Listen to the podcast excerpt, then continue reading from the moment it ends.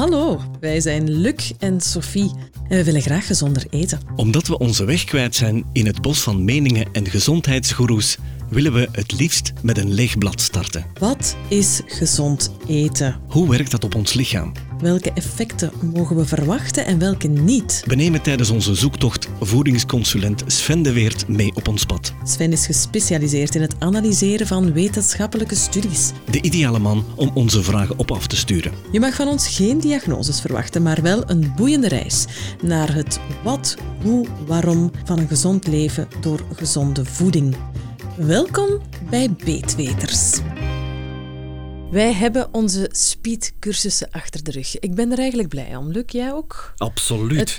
Het was heel nodig, maar het was wel heavy. Dus ik heb me echt moeten concentreren, ook bij het herbeluisteren van de afleveringen. Maar het is superboeiend en ik begrijp het ook veel beter. Maar ik kijk er naar uit om vandaag met afleveringen per thema te starten. En vandaag hebben we gekozen voor vezels en darmbacteriën. Is er een reden voor, Sven? Ja, er is wel degelijk een reden voor. Nu, waarom? Wel, omdat er tegenwoordig heel veel onderzoek gaande is naar onze darmbacteriën, omdat die heel veel gezondheidsvoordelen zouden hebben. Dus echt de laatste jaren heel veel zaken gaande op het gebied van de darmbacterietjes. En die darmbacteriën die hebben vezels nodig. Dus vandaar de link tussen die twee.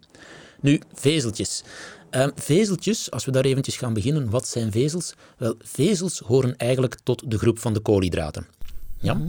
Nu, we hebben helemaal in het begin gezegd, koolhydraten, dus energie voor ons lichaam, bevatten 4 calorieën per gram. Nu, bij vezels is dat iets anders. Men heeft lange tijd gezegd, eigenlijk zijn vezels geen energie voor ons lichaam. Ons lichaam kan daar zelf geen energie van maken.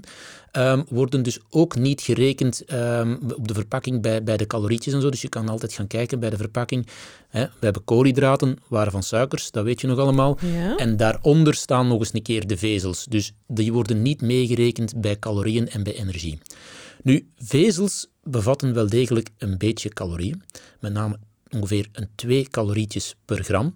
Maar waarom worden ze dan niet meegerekend? Wel, dat is omdat we maar weinig vezels binnenkrijgen. Dus er wordt aanbevolen om een 30 à 35 gram vezels per dag te eten. Iets waar dat heel veel mensen gewoon al niet aan komen. Nu, stel dat we eraan komen, 30, 35 gram, dan spreken we van 60 à 70 calorietjes dat we dan via die vezels gaan binnenkrijgen. Dat is te verwaarlozen op het grote geheel. Mm-hmm. Oké, maar als ik aan vezels denk, dan denk ik groente en fruit op zich. Wat dat we al een paar keer gezegd hebben, moet dat het hoofdbestanddeel van onze voeding zijn? Waarom hebben we dan te weinig vezels binnen? Wel, omdat de meeste van de zaken die wij eten gewoon geen vezels meer bevatten. Dus heel veel mensen gaan geraffineerde producten eten. En wat is geraffineerd? Geraffineerd wil zeggen van, ze hebben daar die vezels afgedaan. Waarom doen ze dat? Wel, dan gaat dat allemaal, dan verteert dat makkelijker, dat smaakt gewoon ook een beetje lekkerder. Vraag maar aan de meeste mensen, de witte van de kinderen zelfs gewoon, een witte boterham smaakt lekkerder dan die bruine boterham. Ja? Hetzelfde met de witte pasta, die smaakt beter dan die bruine. De witte rijst smaakt beter dan die bruine. Dus dat bedoelen we met geraffineerde koolhydraten. Ze hebben al de vezeltjes daarvan afgedaan. Dus we krijgen er niet zo heel veel meer binnen. En wanneer het gaat om groenten, want groenten zijn een heel goede, heel belangrijke bron van vezels, wel, de meeste mensen eten maar 1 keer op een dag groenten. Dus onze 3 hoofdmaaltijden, of onze drie grote maaltijden, daarvan is er gewoonlijk maar 1 maaltijd die dat de groentemaaltijd is, de warme maaltijd. En die hoeveelheid groenten dat daar dan op ligt, is ook nog beperkt. Dus over het algemeen is het meer aardappeltjes en meer rijst of meer pasta en de groenten. Gewoonlijk ligt dat beetje groente nog ergens verstopt onder een witte saus of onder de mayonaise. Dus heel veel groenten, heel veel vezeltjes krijgen we dus niet meer binnen. Het is aanbevolen van een 30 à 35 gram vezels per dag. Nu, als we kijken naar hier België, Nederland, de regio, ongeveer 10 gram, mogen we wel blij zijn dat mensen 10 gram vezels per dag binnenkrijgen.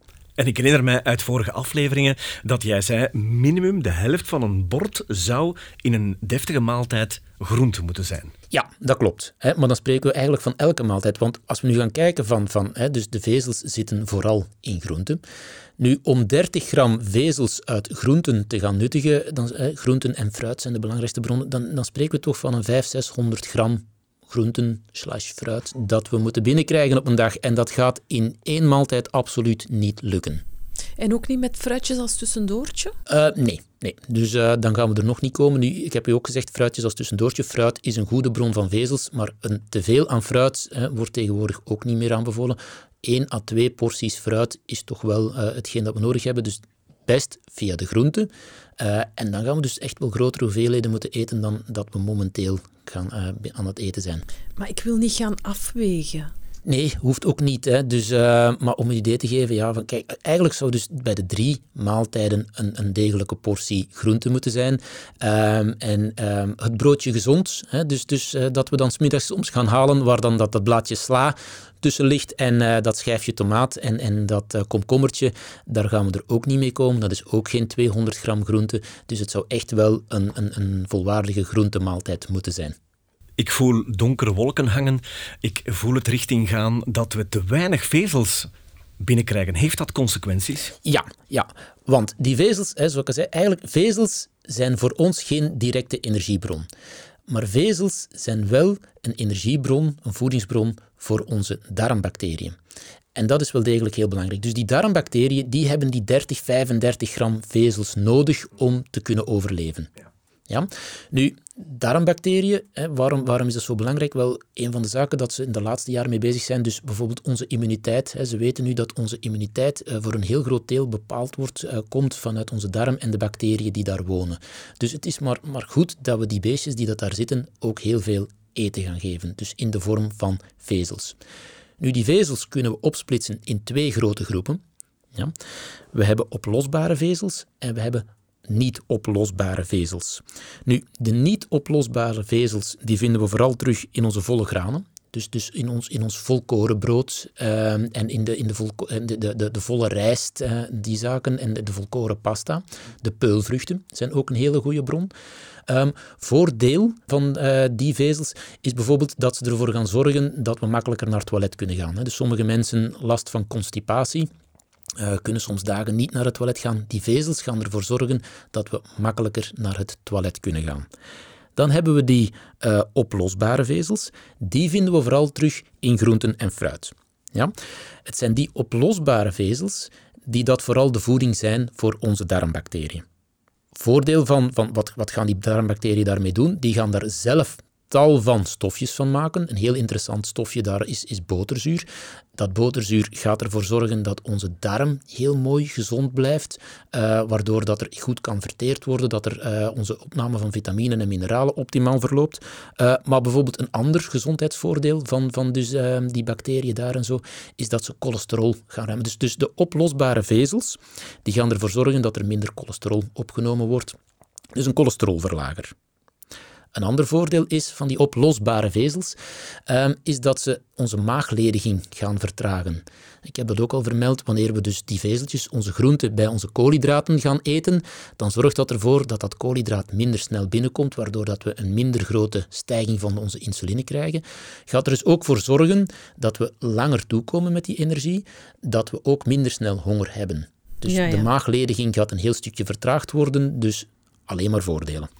Hoor ik jou zeggen, Sven, dat het noodzakelijk is om die vezels toch zo maximaal mogelijk toe te voegen aan ons voedingsschema? Ja, want zoals ik al zei, kijk, wat is er zo belangrijk? Dat is dus de voeding voor onze darmbacteriën. En dus die darmbacteriën, daar is heel veel mee te doen. Want ze hebben in de recente jaren ontdekt dat onze darmbacteriën, hoe meer verschillende soorten darmbacteriën dat we hebben, dat wordt dan in verband gebracht met een betere gezondheid. Nu, iets wat heel veel mensen niet weten, is we hebben echt heel veel bacteriën in ons zitten. We hebben veel meer bacteriën bijvoorbeeld dan cellen. Het gaat zelfs zo ver dat men zegt van kijk, 90% van het DNA in ons lichaam is bacterieel, is dus niet van ons, maar is van die bacteriën. Dus eigenlijk zijn wij een verzameling bacteriën. Dus dat is al een heel interessante. Nu, heel veel van die bacteriën wonen in onze darmen. Dus je hebt ongeveer 1,5 kilo aan bacteriën in je darmen zitten. En die hebben dus eten nodig. Want wanneer we die niet gaan voeden, dan merken we van kijk, de kwaliteit en de kwantiteit en kwaliteit van die darmbacteriën gaat achteruit gaan. En dat wordt nu in verband gebracht met tal van problemen. Eén van de problemen, bijvoorbeeld overgewicht. Aha. Die bacteriën, we weten ongeveer, er zijn 1000 verschillende stammen. Ze vinden er alle dagen of alle weken nog nieuwe, bij wijze van spreken. Van heel veel weten ze nog niet van waar dienen ze juist voor? Wat zijn hier de voor- of de nadelen daarvan? Maar wat ze al wel bijvoorbeeld weten, is dat wanneer het evenwicht in onze darmbacteriën zoek is, dat er dan problemen kunnen ontstaan. En één van die evenwichten is bijvoorbeeld het evenwicht tussen onze Firmicutes en onze bacteroïden. Even twee moeilijke woorden, dat zijn gewoon twee verschillende groepen van bacteriën. Mm-hmm. Nu, ze weten, als daar het evenwicht zoek is, mensen die veel meer van die Firmicutes hebben, die hebben meer last van overgewicht. Die gaan ervoor zorgen dat er meer energie uit onze voeding gehaald wordt, waardoor je dus eigenlijk meer calorieën, meer energie gaat opslaan. Dus als je meer van die Firmicutes hebt en minder van die bacteroïdes, ga je makkelijker overgewicht. Dat is hetgeen wat ze nu al ontdekt hebben. Wordt ook in verband gebracht met onder andere diabetes en andere problematieken. Dus onze darmen, als ik het nu goed hoor, is eigenlijk de core business van ons lichaam. Ja, klopt. Wauw. Ik had er al wel wat van gehoord, maar nu vind ik het wel heel boeiend uitgelegd en nu kan ik er me ook iets bij voorstellen. Ik vraag me af, hoe geraken die 1000 verschillende bacteriën daar? Wel, eigenlijk begint dat al van bij de geboorte. Dus wat ze nu ook zien in onderzoek is, wanneer een kind bij de vrouw nog als foetus in de buik zit, dan is dat eigenlijk, qua bacteriën, is dat nog steriel. En het is tijdens de geboorte dat het kind door het geboortekanaal komt. En dan krijgt het in het geboortekanaal bacteriën mee van de moeder. Dus eigenlijk is het al heel belangrijk dat de moeder goede, gezonde bacteriën heeft. Dus dat is de eerste kolonisatie van die bacteriën bij die baby. Eens dat het kind dan de baby op de wereld gezet is, dan krijgt het in veel gevallen borstvoeding. En die borstvoeding bevat dan ook alle stofjes die nodig zijn om die verschillende bacteriën te laten groeien. En dat is de eerste kolonisatie. Daarvan, in die eerste jaren, die eerste momenten eigenlijk, wordt verder bepaald welke bacteriën dat er daar gaan zitten. Men weet nu dat bijvoorbeeld kinderen die met keizersnede geboren zijn, dat die een andere darmflora hebben. Dat die darmflora zich heel anders ontwikkelt dan kinderen die dat op de normale manier geboren zijn. En daarvan weet men nu ook uit onderzoek dat dat op latere leeftijd bepaalde problemen kan geven. Dus ze zien van, kijk, die kinderen die bijvoorbeeld met de keizersnede geboren zijn, hebben meer last van bepaalde aandoeningen zoals allergieën, zijn vaker ziek, kunnen bijvoorbeeld meer last hebben van astma. Dus dat wordt daar nu mee in verband gebracht. Oei, dat is voor mij heel slecht nieuws en vooral voor mijn kinderen. Dus ik heb 2 kinderen op de wereld gezet via een keizersnede. Ik weet niet dat mijn darmflora in die periode zo supergoed was. Ik heb ook in die periode heel veel last gehad van allergieën. Wat brengt de toekomst nog voor mijn 2 kinderen? Wel, dat is moeilijk om te voorspellen. Ik ga daar ook geen uitspraken over doen. Maar dat zijn de zaken die men nu aan het onderzoeken is. Hè. En bijvoorbeeld, we hebben in Leuven is een heel groot project dat daar gaande is. Jeroen Raas is daar de grote professor achter. Ze zijn van heel veel mensen stoelgangstalen aan het verzamelen. En dan gaan ze kijken van, goed, welke bacteriën vinden we hier wel, welke vinden we niet, hoe is de verhouding daarvan en correspondeert dat naar bepaalde ziektebeelden. En er komen heel mooie studies en heel interessante zaken uit. En nog eventjes verder te gaan op mijn eigen kinderen. Kan ik nog extra bacteriën aanvullen? Wel, dat is ook moeilijk, omdat dus men is dus nog constant nieuwe aan het ontdekken. En heel veel van die bacteriën kan je niet zomaar gaan supplementeren. En waarom niet? Wel, omdat de meeste van de bacteriën die in onze darmen wonen, dat die overleven zonder zuurstof. Ze noemen dat anaerobe bacteriën. Dus die kunnen niet gedijen in een zuurstofrijke omgeving. En daarom is het heel moeilijk om die als supplement te gaan maken, om die een pilletje te steken. Een van de dingen die dat nu heel interessant zijn, is ze zijn bij bepaalde ziektebeelden, bij bepaalde mensen doen ze stoelgangtransplantaties. En om dat eventjes te verduidelijken, dat is gewoon letterlijk de stoelgang van iemand anders, een gezonde persoon. Dus ze zoeken een gezonde donor. Ze gaan eerst onderzoeken of dat wel degelijk, dat er geen ziektewekkende bacteriën in zitten. En dat gaan ze dan bij andere mensen met bepaalde problemen inbrengen. In de darm? Ja, langs verschillende weg. Dus dat kan gewoon langs de achterkant, om het dan zo te zeggen. Maar dat kan ook via de neus. Nu, dat is dan via een slangetje dat dan zo ingebracht wordt. En ik zie al heel rare gezichten getrokken worden. Maar dat is een manier van. Leuke podcast. Ja. Dus, maar men haalt daar wel behoorlijk spectaculaire resultaten mee. En waarom? Omdat je dus heel veel mensen zeggen van ja, kijk, dus ik neem een probiotica. En wat is een probiotica? En met probiotica, dat zijn de goede bacteriën. Dus antibiotica, hetgeen dat we nemen als we ziek zijn, dat is om bacteriën te doden. Probiotica, dat zijn dan goede bacteriën die dat we als supplement gaan innemen. Nu, in zo'n probioticum, daar zitten 6 tot 9 tot 12 verschillende stammen in. En bepaalde mensen, bepaalde groeperingen zeggen van kijk, wat zijn we eigenlijk aan het doen? We weten wel dat zijn goeie, maar in het grote geheel van die 1000 verschillende soorten weten we ook niet goed wat we aan het doen zijn. En daar opteren zeggen ze van kijk, in plaats van probiotica te geven, is het beter om prebiotica te geven. En prebiotica is net de voeding voor onze goeie. Dat zijn dus eigenlijk die verschillende vormen van vezeltjes. En dan gaan die goede zelf wel terug gaan groeien en uitmaken met hoeveel ze moeten zijn. En dus bij mensen bij wie dat allemaal niet lukt, bij mensen met chronische problemen, daar zijn ze nu aan het experimenteren om die bijvoorbeeld een stoelgangtransplantatie te geven. Dus, en dan krijg je dus die 1000 verschillende stammen van een gezonde donor, die worden dan ingeplant, die gaan zich verder gaan groeien. En dan zien ze dat bepaalde problemen verdwijnen. Maar moet die stoelgang dan niet even een tijdje in het lichaam zijn? Wel, want dat is er toch maar beperkt qua tijd. Wel, men hoopt dus, men brengt dat in en dan is het de bedoeling dat die kunnen gaan groeien, dat die zich daar gaan koloniseren.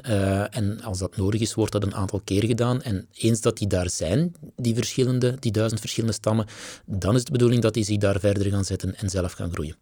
Nu, ik sta perplex van de wetenschappelijke wereld, hoor. Ik vind het eigenlijk wel baanbrekend.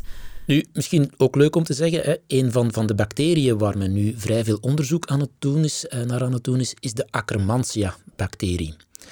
Nu, dat is zo één bacterietje dat ze vinden bij mensen. En ze weten nu, dus ook mensen met overgewicht, die hebben over het algemeen heel weinig van die bacterie. En mensen die dat heel veel, die bacterie, waar ze heel veel van terugvinden, dat zijn de mensen die dat dan toch vrij veel kunnen eten en misschien zelfs ongezond kunnen eten en meer vet kunnen eten en toch mager blijven. Ja, dus, ik ken er al iemand. Dus, ja. Nu, we gaan niet alles op de Akkermansia steken, dus we hebben zelf ook nog wel een beetje verantwoordelijkheden. Maar dat vinden ze terug. Dus ze zien, bij sommige mensen staat dat echt heel laag en bij anderen staat dat heel hoog. En dat wordt in verband gebracht met overgewicht, maar ook nog met bijvoorbeeld met andere zaken, dus ontstekingen bij de lever, met de cholesterol, met diabetes. Daar zou die Akkermansia allemaal een rol spelen. En waar zit die juist? Die zit dan in de darmen? Die zit in onze darmen. En het jammer is dat momenteel daar nog geen commercieel beschikbaar supplement is. Ze zijn daar nog altijd mee aan het experimenteren. Dus wanneer dat ze mensen die Akkermansia bijgeven, wat gebeurt er dan op gebied van overgewicht, ontstekingen, al die zaken allemaal. En daar halen ze positieve resultaten uit. En hoe kunnen we dat meten, die hoeveelheid van Akkermansia? Is dat een bloedonderzoek of stoelgangonderzoek? Nee, dat is stoelgangonderzoek. Dus okay. er zijn testen beschikbaar die dat je via bepaalde artsen of therapeuten kan doen. En dan kan je dus de samenstelling van jouw darmflora gaan zien. Ze kunnen testen van in hoeverre zit die Akkermansia, is die aanwezig? Wat is het evenwicht tussen bijvoorbeeld die Firmicutes en die bacteroïdes? Die zaken. Nu, dan is het natuurlijk interessant om dat te weten. Mm-hmm. Ja, ik was net aan het denken, iedereen moet toch zo'n onderzoek laten doen? Hoe interessant is dat nu?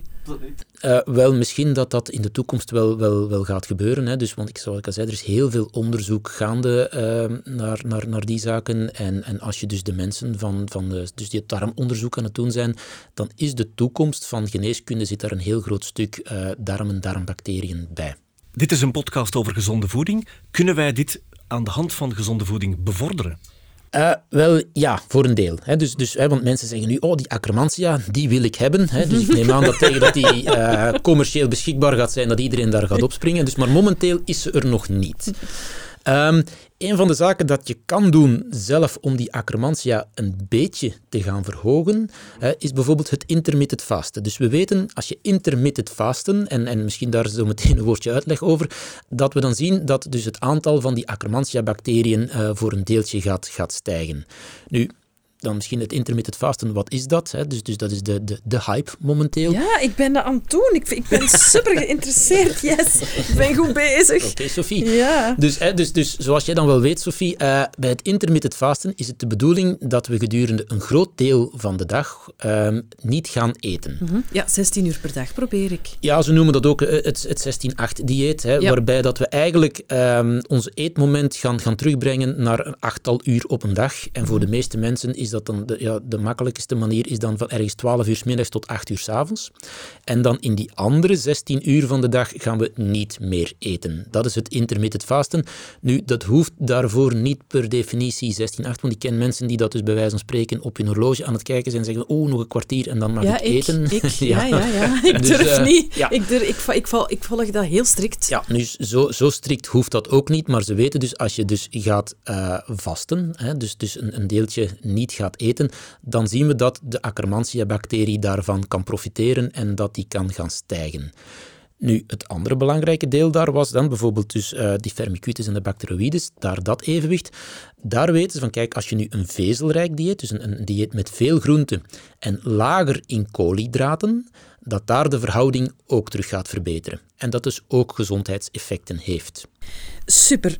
Ik wil de volgende aflevering nog hierover verder gaan, maar ik heb nog eventjes terug een vraag over onze vezels. Dus we halen die vooral uit groente, fruit, maar dan is er dat ook die vezelrijke broden.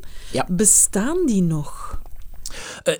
Dus bijvoorbeeld ons volkorenbrood is eigenlijk een goede bron van vezels. Klopt. Dus dat klopt. We hebben allemaal het bruine brood, maar ik dacht dat zeker in vergelijking met vroeger toch niet meer die kwaliteit was. We moeten altijd zien of dat ons bruin brood wel degelijk een brood is dat volkoren is, waar dat nog heel veel vezels in zijn, want het is niet omdat het bruin is dat het vezelrijk is. Ja, voilà. Dus vandaar. Om een idee te geven, ons echt bruin brood, ons vezelrijk brood, daar zit ongeveer 5 gram vezels in per 100 gram. Nu, een ideetje te geven, 1 snede brood van een lang brood is ongeveer 30 gram. Dus dan kan je al gaan tellen. Dus dan is 1 snede brood, moeten we delen door 3. Die 5 gedeeld door 3, dan zitten we 1,5 à 2 gram vezeltjes. We moeten aan 35 gram ongeveer geraken. Dan weet je hoeveel sneetjes brood dat je zou moeten eten op een dag. Had dan weer andere problemen. Dus dan komen die koolhydraten weer in het gedrang. Of in overdrive. Dat kan, ja. Dus ik vind het moeilijk. Dus vandaar dat groenten nog altijd, hè, want bij groenten zitten we van, kijk, groenten, ik ga meteen zeggen, hè, bij groenten is ietsje minder. Hè, dus gemiddeld gezien zitten de groenten rond de 3 à 4 gram vezeltjes. Al naar gelang van per 100 gram, al naar gelang van welke groentesoort dat we zitten. Maar bij de groenten hebben we natuurlijk niet dat daar heel veel calorieën in zitten en dat we bijvoorbeeld de piek in de insuline krijgen. Dus groenten zijn een heel goede bron van vezels en zouden eigenlijk bij elke maaltijd moeten aanwezig zijn. Ik hoor dat er eigenlijk een verschil is, ook nog onderling tussen de groenten. Welke groenten bevatten dan de meeste vezels? Wel, eigenlijk peulvruchten zijn een heel goede bron van vezels. Hè. Maar peulvruchten is eigenlijk een beetje een categorietje apart. En dan spreken we van bijvoorbeeld kikkererwten en linzen en bonen en die zaken. Mm-hmm. Andere bijvoorbeeld goede bron van de groenten is een pastinaak. Hè. Zaken zoals pastinaak zijn wel heel goede. Broccoli is een goede bron van vezels. Die zaken, dus dat zijn zaken... Ja, dus tegenwoordig als mensen een keertje googelen bijvoorbeeld, hè, dan vind je dat heel makkelijk terug. Ik wil daar wel bij zeggen van, kijk, je moet niet gewoon maar kijken van, dat is de goede bron, dus ik ga vanaf nu alle dagen broccoli eten. Het is eigenlijk de bedoeling, we hebben vezels bestaan ook in verschillende soorten en vormen. En het is best dat je zoveel mogelijk verschillende soorten vezels binnenkrijgt, van zoveel mogelijk verschillende soorten bronnen. Dus zowel van de peulvruchten, als van de noten, als van de groenten, als van het fruit. Want we weten nu van, kijk, hoe meer verschillende soorten vezels, zoveel te meer gevarieerd dat jouw darmflora is, zoveel te meer verschillende soorten darmbacterie dat je hebt, en dat wordt dan weer in verband gebracht met een betere gezondheid. Dus we weten dat bijvoorbeeld, om een ideetje te geven, hè, een van de zaken dat uit dat onderzoek gekomen is, dat mensen bij wie dat CVS en fibromyalgie en zo is vastgesteld, dat daar een verarming van die darmflora is. Dus ze zijn nu aan het onderzoeken van, is daar een correlatie ook nog bij andere zaken, dus zaken zoals autisme en bepaalde andere aandoeningen, wordt dat verband. We gaan nu niet meteen zeggen, hè, we gaan niet zo ver gaan dat ik hier ga zeggen van, kijk, dat is oorzaak en dat is gevolg. Maar ze vinden dat wel terug. Hè. Dus daar is nu heel veel onderzoek naar gaande, wat heel interessant is. En hopelijk komen er in de toekomst heel veel mooie conclusies uit. Super, en jij volgt het voor ons op, Sven. Ik heb ondertussen nog even gegoogeld naar inderdaad die gevarieerde voeding en welke groenten nog veel vezels bevatten.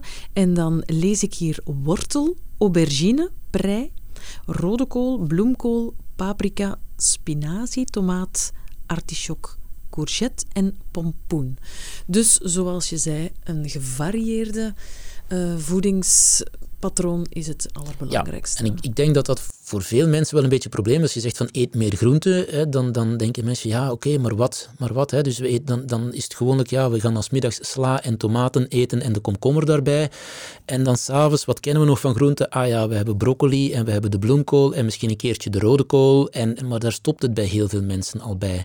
En ik denk dat het heel belangrijk is, er zijn zoveel verschillende soorten groenten met zoveel mooie en gezonde eigenschappen, dat we misschien best eens een keertje terug gaan variëren en dan zo de vergeten groenten erbij gaan nemen. En dat mensen echt wel proberen van alle dagen iets anders op het bord te krijgen. Er zijn ondertussen ook wel heel wat kookboeken op de markt gekomen rond groenten en hoe dat je daarmee aan de slag kan. En die vergeten groenten, inderdaad. Dus dat is een beetje onderzoek waard. En als mensen dan bij die groenten bijvoorbeeld rijst gaan eten, dat we dan de volwaardige rijst nemen. Als we pasta gaan eten, dat we dan de volkoren pasta gaan eten. Dus die zaken ook allemaal. Dus niet alleen die groenten, maar bijvoorbeeld ook die volle granen daar gaan bijnemen. Als tussendoortje bijvoorbeeld is een handje vol met noten en dus echt zo gevarieerd mogelijk. Is een cracker ook een goeie idee? Want dat zie je ook dikwijls, zoveel crackers met vezels en... dus er zijn producten waar dat die echt, dus als branding eigenlijk gaan zeggen van kijk, wij zijn vezelrijk. Hè, dus op gebied van vezels is dat een goed idee. Op een ander gebied voor mij iets minder goed idee. Hè, maar dan spreken we wanneer dat we dus... dat heeft dan te maken met de koolhydraten daar. Maar ik denk dat we daar op een latere podcast nog wel even over kunnen terugkomen. Maar laten we voor nu zeggen van kijk, probeer zoveel mogelijk vezeltjes. Wat het wel is, ik wil ervoor waarschuwen, als mensen van een voedingspatroon komen laag in vezels en ze gaan dan ineens heel vezelrijk eten, dan krijgen mensen gewoonlijk last van flatulentie, dus de winden die dat we dan kennen. En dat is omdat dus die vezeltjes gaan gefermenteerd worden door onze bacteriën. En wanneer dat in ene keer een overvloed is van, dan kan dat in het begin een beetje problemen geven. Maar dat gaat veranderen. We weten ook wanneer mensen hun voeding van ongezond naar gezond, dus je kan de samenstelling van jouw eigen darmflora gaan veranderen door je voeding aan te passen. Dat gebeurt niet op een weekje tijd, dat heeft een bepaalde tijd nodig, maar je kan wel degelijk verandering aanbrengen wanneer je het voedingspatroon gaat veranderen. En de afkikverschijnselen moet je er dan maar bij nemen? Dat is dan gewoonlijk, heeft dan te maken met de suikertjes en zo die dat weggaan en die ga je er inderdaad een beetje moeten bijnemen. Ik kan misschien een tipje van de sluier oplichten in verband met een gezondere voeding in functie van de spinazie en de pastinaak. Ik heb al eens pastinaakpuree gemaakt en ik maak tegenwoordig graag bloemkoolpuree. Lekker plat koken en dat dan met een beetje room opkoken. Heerlijk als vervanger van de aardappelen of de mashed potatoes, de aardappelpuree. En van spinazie kan je heerlijke warme of koude soep maken. Ja, en ik denk tegenwoordig zijn er ook zaken op de markt gekomen zoals bijvoorbeeld de bloemkoolrijst en de broccoli-rijst, wat eigenlijk rijstvervangers zijn. Dus gewoon de gesneden groenten die dat je kan als vervanger van de koolhydraten. Enerzijds wordt het dan gebruikt. Maar het is ook een makkelijke manier om meer groenten op ons bord te krijgen. Mm-hmm. En dat is vooral die structuur in de mond dat dan ons doet denken aan rijst of een andere er zijn wel degelijk heel mooie en goede initiatieven die dat de laatste jaren op de markt gekomen zijn. Ter informatie, mensen die meer willen weten over dit onderzoek en de dossiers hieromtrent, die kunnen dat vinden op onze website beetweters.be. Dan denk ik dat we het hierbij kunnen laten. Heeft iemand nog een andere toevoeging? Zo niet, dan wil ik zeker onze luisteraars uitnodigen als zij nog een suggestie hebben of iets er hieraan willen toevoegen of een vraag willen stellen. Dat kan bij deze zonder probleem. Je kan ons bereiken via onze website of via onze social media kanalen. En dat zijn voorlopig Facebook en Instagram. Dus stuur ons gewoon een direct message en we gaan er zeker gebruik van maken tijdens onze volgende afleveringen. Het kan ook op hallo@beetweters.be. Vuur maar lekker de vragen op ons af. En we zien jou graag de volgende keer weer. Dank u wel, Sven. Graag gedaan. Dank u wel, Sophie. Tot later. Tot later.